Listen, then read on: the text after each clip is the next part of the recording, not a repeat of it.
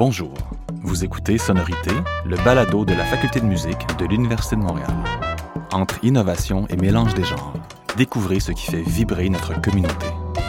Bienvenue au balado Sonorité. Mon nom est Jonathan Roman, je suis professeur de musicologie à la faculté de musique de l'Université de Montréal. Je suis en compagnie de Robert Normando, compositeur et professeur titulaire de composition électroacoustique à la faculté de musique. Et euh, dans l'épisode précédent, nous avons commencé à parler des différentes tendances qui s'observent à travers l'histoire hein, du secteur de musique numérique à la faculté de musique. Nous avons parlé euh, du courant multimédia. Euh, qui est représentée par Marcel Deschênes, celle qui a fondé le programme de musique électroacoustique à la faculté, euh, en passant par euh, Nicolas Bernier et euh, ses œuvres de d'installation sonore. Et aujourd'hui, nous allons continuer hein, cette, cette discussion, Robert. Merci d'être Merci. Avec, euh, avec nous. Et euh, pour, euh, pour parler d'un autre courant très important finalement depuis le début presque et jusqu'à nos jours. Et je veux dire la vidéo-musique. donc peut-être tu peux nous expliquer en quoi, de quoi il s'agit. Oui, ben, les gens peuvent comprendre assez facilement parce que le cinéma est très, très proche de la vidéo-musique. Euh, la différence, c'est qu'au cinéma, en général, il y a quelqu'un qui s'occupe des images, puis quelqu'un d'autre qui s'occupe du son et de la musique. Dans le cas de la vidéo-musique et de la pratique qui a été privilégiée par Jean Piché depuis très longtemps maintenant, euh, c'est le même artiste qui fait tout qui fait à la fois la conception et la réalisation visuelle et de la musique. Euh, Donc Jean Pichet, qui était compositeur, qui, était, qui est compositeur et qui était professeur euh, de, dans, dans, le, dans, le, secteur pendant de longues décennies et, et était un vrai pionnier donc de, de ce genre musical qui, qui allie donc image et, euh, euh et, et musique. Pionnier, oui et non, parce que le, dans, dans le monde de la vidéo musique, ça a commencé aussi très longtemps parce que c'est une histoire qui est beaucoup rattachée au monde du cinéma, donc ça s'est fait beaucoup euh, avec le support cinématographique. Ce qui est nouveau dans le cas de, ce que Jean fait, c'est tout le travail sur euh, l'enregistrement et l'édition numérique, en fait, des images. Et euh, il faut savoir que même encore aujourd'hui, quoique c'est beaucoup plus facile, mais au moment où Jean a commencé sa démarche, il fallait parfois attendre des heures et des heures avant d'obtenir un résultat parce que les, les, traitements de montage et de traitement d'image étaient entièrement faits en différé.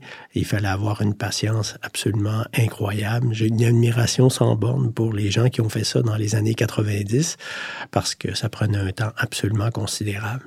Et donc, j'ai développé cette expertise-là et c'est devenu vraiment une signature du secteur à la faculté de musique et euh, son expertise comme artiste était assez exceptionnelle et on voyait tout de suite, quand on voyait une œuvre de Jean Piché, on voyait tout de suite une signature visuelle assez exceptionnelle. C'est quelqu'un qui avait une très grande culture visuelle et donc il faisait pas, il faisait des œuvres extrêmement élaborées. Ça me rappelle, j'ai un, un, souvenir qui restait avec moi, qui doit dater d'il y a 30 ans, je pense. Euh, d'une œuvre qu'il a faite sur trois écrans, euh, qui était tournée en Inde, et le son euh, tu, tu, vois issu des, des objets qui, qui, qui, qui filmaient et ça c'est vrai que ça ça a laissé ça ça m'a marqué euh, cette cette expérience que j'avais jamais euh, jamais vu jamais eu une expérience euh, semblable. Et je pense que ça a vraiment aussi donné une certaine couleur à la à la formation à la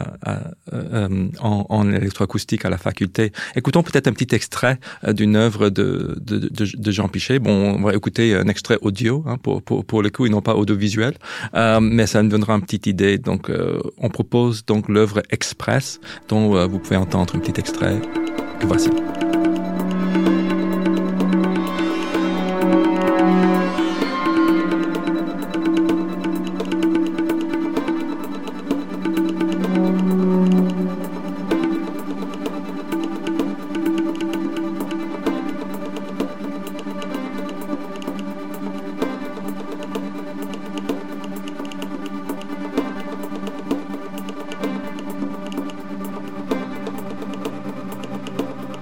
Donc c'était un extrait de Express de Jean Pichet, et ça nous permet de parler de la vidéomusique à la faculté. Je pense que c'est une tendance qui est encore euh, représentée, bien représentée euh, à la, à la faculté jusqu'à nos jours. Si on pense à la professeure Myriam Boucher, euh, professeure et compositrice de musique numérique et également vidéaste, peut-être tu peux parler un petit peu de sa démarche. Oui, sa, démarche est, donc tout à fait dans le prolongement de, celle de Jean Pichet. La différence, c'est que Myriam est une, une on pourrait, une informaticienne à l'origine, en fait. Donc, qui maîtrise très, très bien les langages informatiques, qui, fait capable de faire de, la programmation à un niveau assez avancé. Et les outils, comme on le disait un peu plus tôt, les outils se sont considérablement développés aujourd'hui. Elle est aussi VJ, VJ. Donc, elle, performe en direct, en plus, avec les, les images et le son. Et, euh, et en plus, elle a, elle a développé toute une je pense que quand les outils deviennent de plus en plus familiers, de plus en plus faciles à contrôler, les œuvres deviennent de plus en plus sensibles, en fait. Parce que si on regarde les premières vidéos musiques d'il y a 40 ans, c'est assez abstrait, c'est assez froid, assez distant, justement parce que ça prenait énormément de temps, comme la musique électroacoustique au début, en réalité. Euh, mais aujourd'hui, ce qu'on constate, c'est que la vidéo musique est devenue quelque chose de beaucoup plus proche en fait, des artistes, proches des préoccupations des artistes, parce que la réalisation se fait beaucoup plus facilement, presque en temps réel, dans beaucoup de cas. Et, et par conséquent, il y a une intimité de l'œuvre, en fait, une intimité de l'artiste qu'on n'avait pas à l'origine. Et je pense que, donc, la vidéo musique est rendue à un point de maturité euh, qu'elle n'avait pas de l'époque de Jean Piché, pas à cause des artistes qui la faisaient, mais surtout à cause des contraintes technologiques qui étaient très, très importantes à l'époque. Et avons-nous aujourd'hui euh, beaucoup d'étudiants qui viennent euh, étudier en musique numérique, qui souhaitent euh, évoluer dans le monde de la musique et des images et faire autant vidéo que, que musique? Oui, oui. Et puis, on essaie d'être prudent quand on, aborde les nouveaux étudiants à la faculté parce qu'il y a toujours l'espèce de mirage de, de, faire de la musique pour les jeux vidéo, de faire de la musique de film, etc., etc., alors que ce sont des chasses gardées la plupart du temps. Mais il en demeure pas moins qu'il y a beaucoup de nos étudiants ou d'anciens étudiants qui travaillent dans l'industrie du cinéma et du jeu vidéo parce que leur formation est complète ici. Donc, ils sont capables d'aborder ou d'occuper, en fait, à peu près n'importe quelle chaise dans la chaîne de production d'un jeu vidéo. Aussitôt qu'il y a du son, on a beaucoup d'anciens étudiants qui travaillent chez Ubisoft ou chez Moment Factory, par exemple, et qui, euh, qui font des très belles carrières, ou même dans les, euh, même dans les sociétés de post-production cinéma, par exemple, parce qu'on essaie de pas cantonner leur formation à, la musique de concert, qui est un domaine quand même relativement privilégié et exclusif. Mais revenons euh, maintenant à, un autre courant, peut-être pour clore ce, podcast, pour parler du courant qui, qui t'est cher et je pense qu'il est le plus courant, qui, qui, qui décrit euh, le plus ta, démarche. Et ça rejoint un peu ce que j'ai dit au début euh, dans l'épisode précédent, euh, lorsque je, je, parlais de mes souvenirs euh, du euh, d'un concert euh, acousmatique dans le foyer de la salle Claude Champagne et cette expérience euh, absolument inouïe d'être dans le noir et d'écouter la musique. Donc je parle de cette situation de concert, du, du concert de musique électroacoustique où on est dans le noir et on n'a que nos oreilles comme guide. Et cette expérience est merveilleuse et a une histoire aussi. C'est quelque chose qui s'est fait depuis maintenant plus de 70 ans. Hein, si on pense à, au premier concert de musique euh, concrète que Pierre Schaeffer, euh, Pierre-Henri avait organisé euh, à la salle du, Conservatoire de Paris, non, c'était au cinéma. Excusez-moi, ils ont fait ça dans un, dans un cinéma, j'ai vu récemment. Euh, et, euh, et c'est une expérience incroyable. Et nous sommes finalement musiciens et nos oreilles suffisent pour, euh, pour euh, nous permettre à nous guider hein, dans, dans, dans, dans, dans des univers et pour construire des univers entièrement constitué. Et je pense que c'est euh, c'est à ça que tu as essentiellement consacré ton euh, ton œuvre de, de, de compositeur. Donc parlons-nous peut-être un peu de ce courant et euh, comment tu, euh, tu, tu l'envisages. La musique ou tout ce qu'on entend par les oreilles en fait, euh, c'est un moyen de communication qui est beaucoup plus fort qu'à peu près n'importe quel autre moyen de communication. Et l'exemple que je donne souvent, c'est l'exemple d'un cinéaste qui filme un train, prenons un exemple simple, filme un train, et vous allez au cinéma et vous voyez le train. Ce train, c'est le train du cinéaste. Hein, c'est lui qui vous raconte quelque chose avec son train. Mais si moi je prends un son de train, et je le mets dans une de mes musiques et je vous fais rien voir, ça devient votre son de train. C'est votre histoire et ça va déclencher votre imagination. C'est une musique qui, euh, qui est extrêmement fertile sur ce plan-là. Euh, c'est comme c'est comme lire un roman.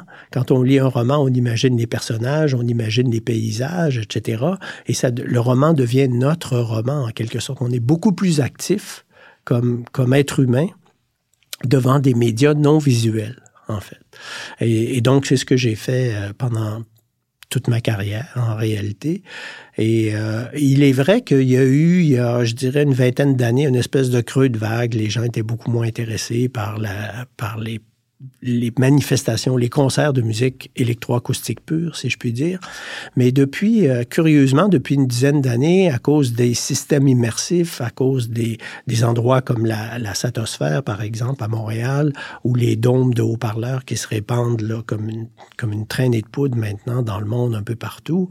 Et nous, on a développé des outils logiciels, d'ailleurs, pour, euh, pour développer ces musiques-là, pour aider les compositeurs à présenter ces musiques.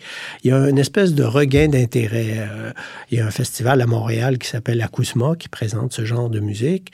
Et depuis cinq ans, les salles sont pleines. Et c'est un peu curieux, en fait, parce que parce qu'il n'y a rien à voir. Donc, c'est pas un spectacle, c'est une expérience d'écoute immersive et une expérience absolument unique qu'on ne peut faire qu'en salle de concert, avec toute l'idée du rituel, de se retrouver avec d'autres êtres humains. je pense que la pandémie a un petit peu aidé à, à ramener les gens dans les salles de concert. Donc, il y a une expérience euh, artistique et humaine qui est, euh, qui est, qui est exceptionnelle et qu'on ne peut pas faire à la maison et qu'on ne peut pas faire avec juste une paire d'écouteurs. Mais c'est plutôt le mot cinéma peut-être qui euh, sur lequel je voudrais insister parce que ce qui me frappe dans ta musique, c'est que la plupart du temps, on a l'impression, on a le sentiment que tes œuvres racontent quelque chose, qu'il y a une trame narrative, euh, comme c'est le cas euh, avec le, long métrage, par exemple. Oui, c'est un fait. Et, bon, tu, le sais, tu es musicologue, donc dans, l'histoire de la musique, il y a toujours eu de la musique à programme, c'est-à-dire des compositeurs qui s'inspirent d'une histoire et qui la racontent avec des instruments de musique. La différence avec la musique électroacoustique, c'est qu'on peut utiliser des matériaux sonores qui sont pas seulement l'évocation de quelque chose, mais qui sont le quelque chose.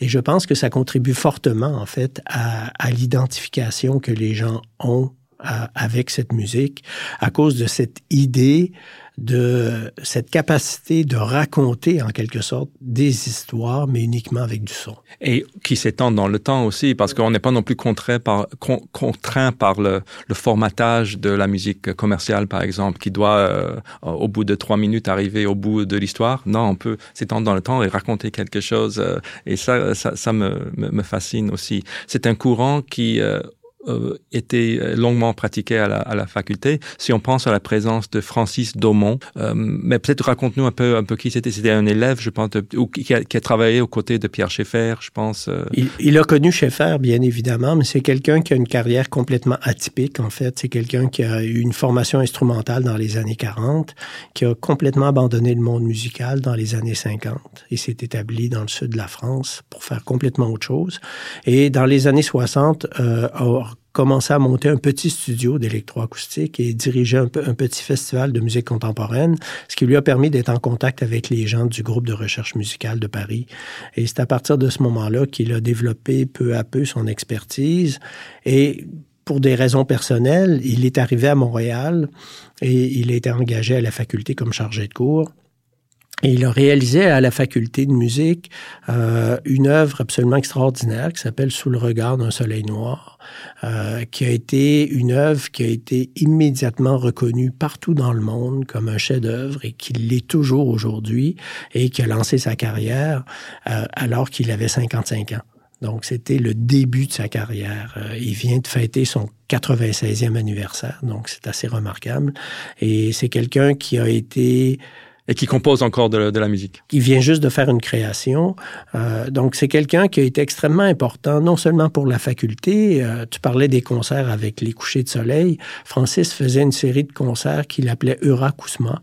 Et à chaque année, il apportait des œuvres européennes ici, qui nous faisaient jouer. Et il faisait l'inverse. Il partait avec les œuvres d'ici, il les faisait jouer en Europe. Donc, c'est quelqu'un qui a été un trait d'union, en fait, entre l'Europe et le Québec euh, pendant de très, très nombreuses années. Euh, et sans nécessairement que l'Europe soit vue comme le père ou la mère ou le grand-père de ce qu'on faisait. Pour lui, les deux continents étaient des continents égaux qui avaient intérêt à se parler. Mais je pense que ce serait l'occasion, le moment maintenant peut-être d'écouter un petit extrait d'une œuvre de Francis Thomont, l'œuvre Chiaroscuro. Euh, écoutons un petit extrait pour avoir une petite idée de ce, euh, ce courant de, de cinéma pour l'oreille.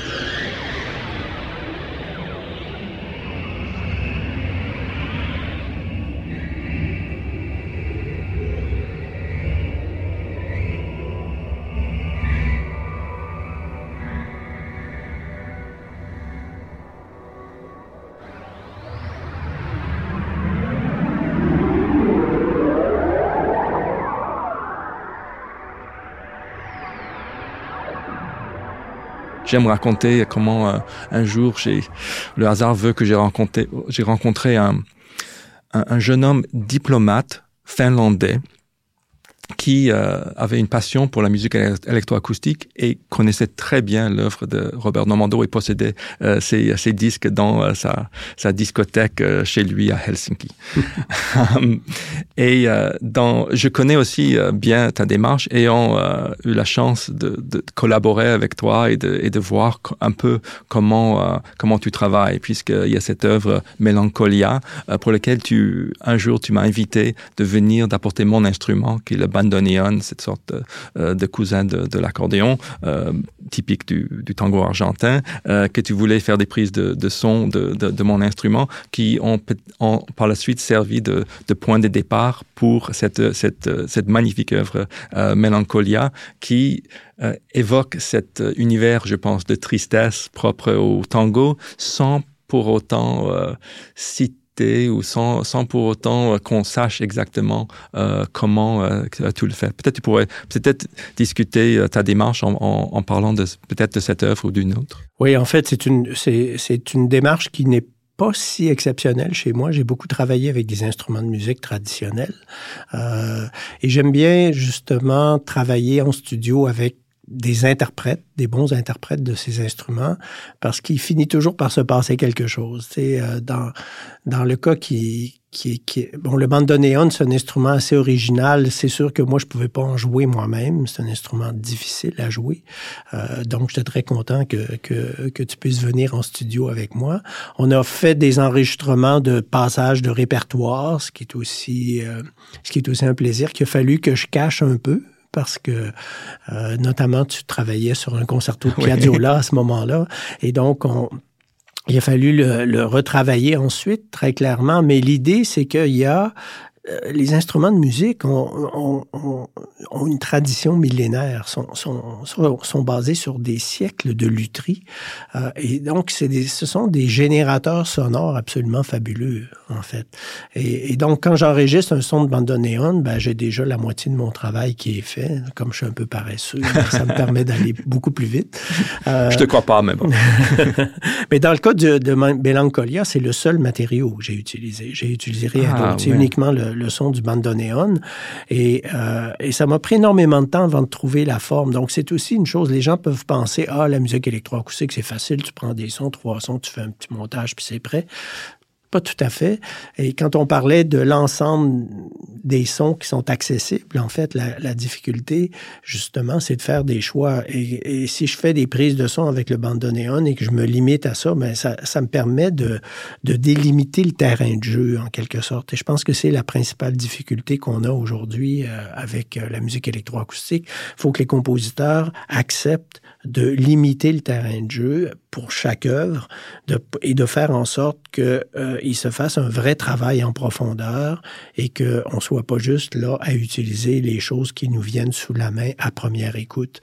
Donc, ça m'a pris deux ans avant de, réaliser l'œuvre, avant de, de, la présenter en concert, parce que euh, L'autre piège qui, qui, nous est tendu très facilement aux compositeurs, c'est de devenir amoureux de nos sons. Et, et, et, ça donne en général des mauvaises œuvres. Quand on est trop ah, amoureux de nos sons, il faut aimer nos sons, mais il faut toujours garder une certaine distance parce qu'il faut que ces sons-là puissent être reçus par le public. Et, donc, il faut aussi leur donner un supplément d'âme, si je puis dire, universel, et pas juste le côté personnel qui nous séduit et qui nous fait plaisir. sinon, on tombe dans un hédonisme sonore. exactement, exactement. Et c'est très facile en musique électroacoustique de tomber dans l'hédonisme. Sur ce, je propose qu'on écoute un petit extrait donc de Mélancolia, euh, cette œuvre de Robert Normando.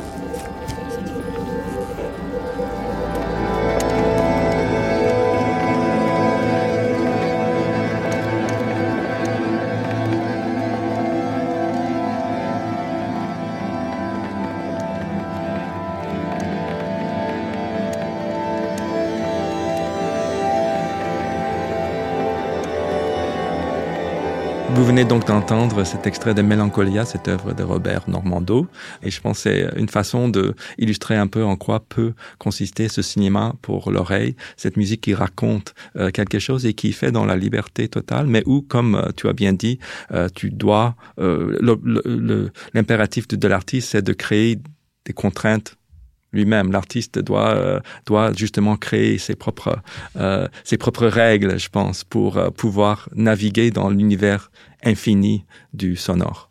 Oui, exactement on, pense, euh, je sais pas, si on pense aux arts visuels, il y a des artistes qui sont très, très typiques de ce démarche-là. Pierre Soulages, par exemple, qui vient de décéder, qui travaillait juste avec le noir à la fin de sa vie.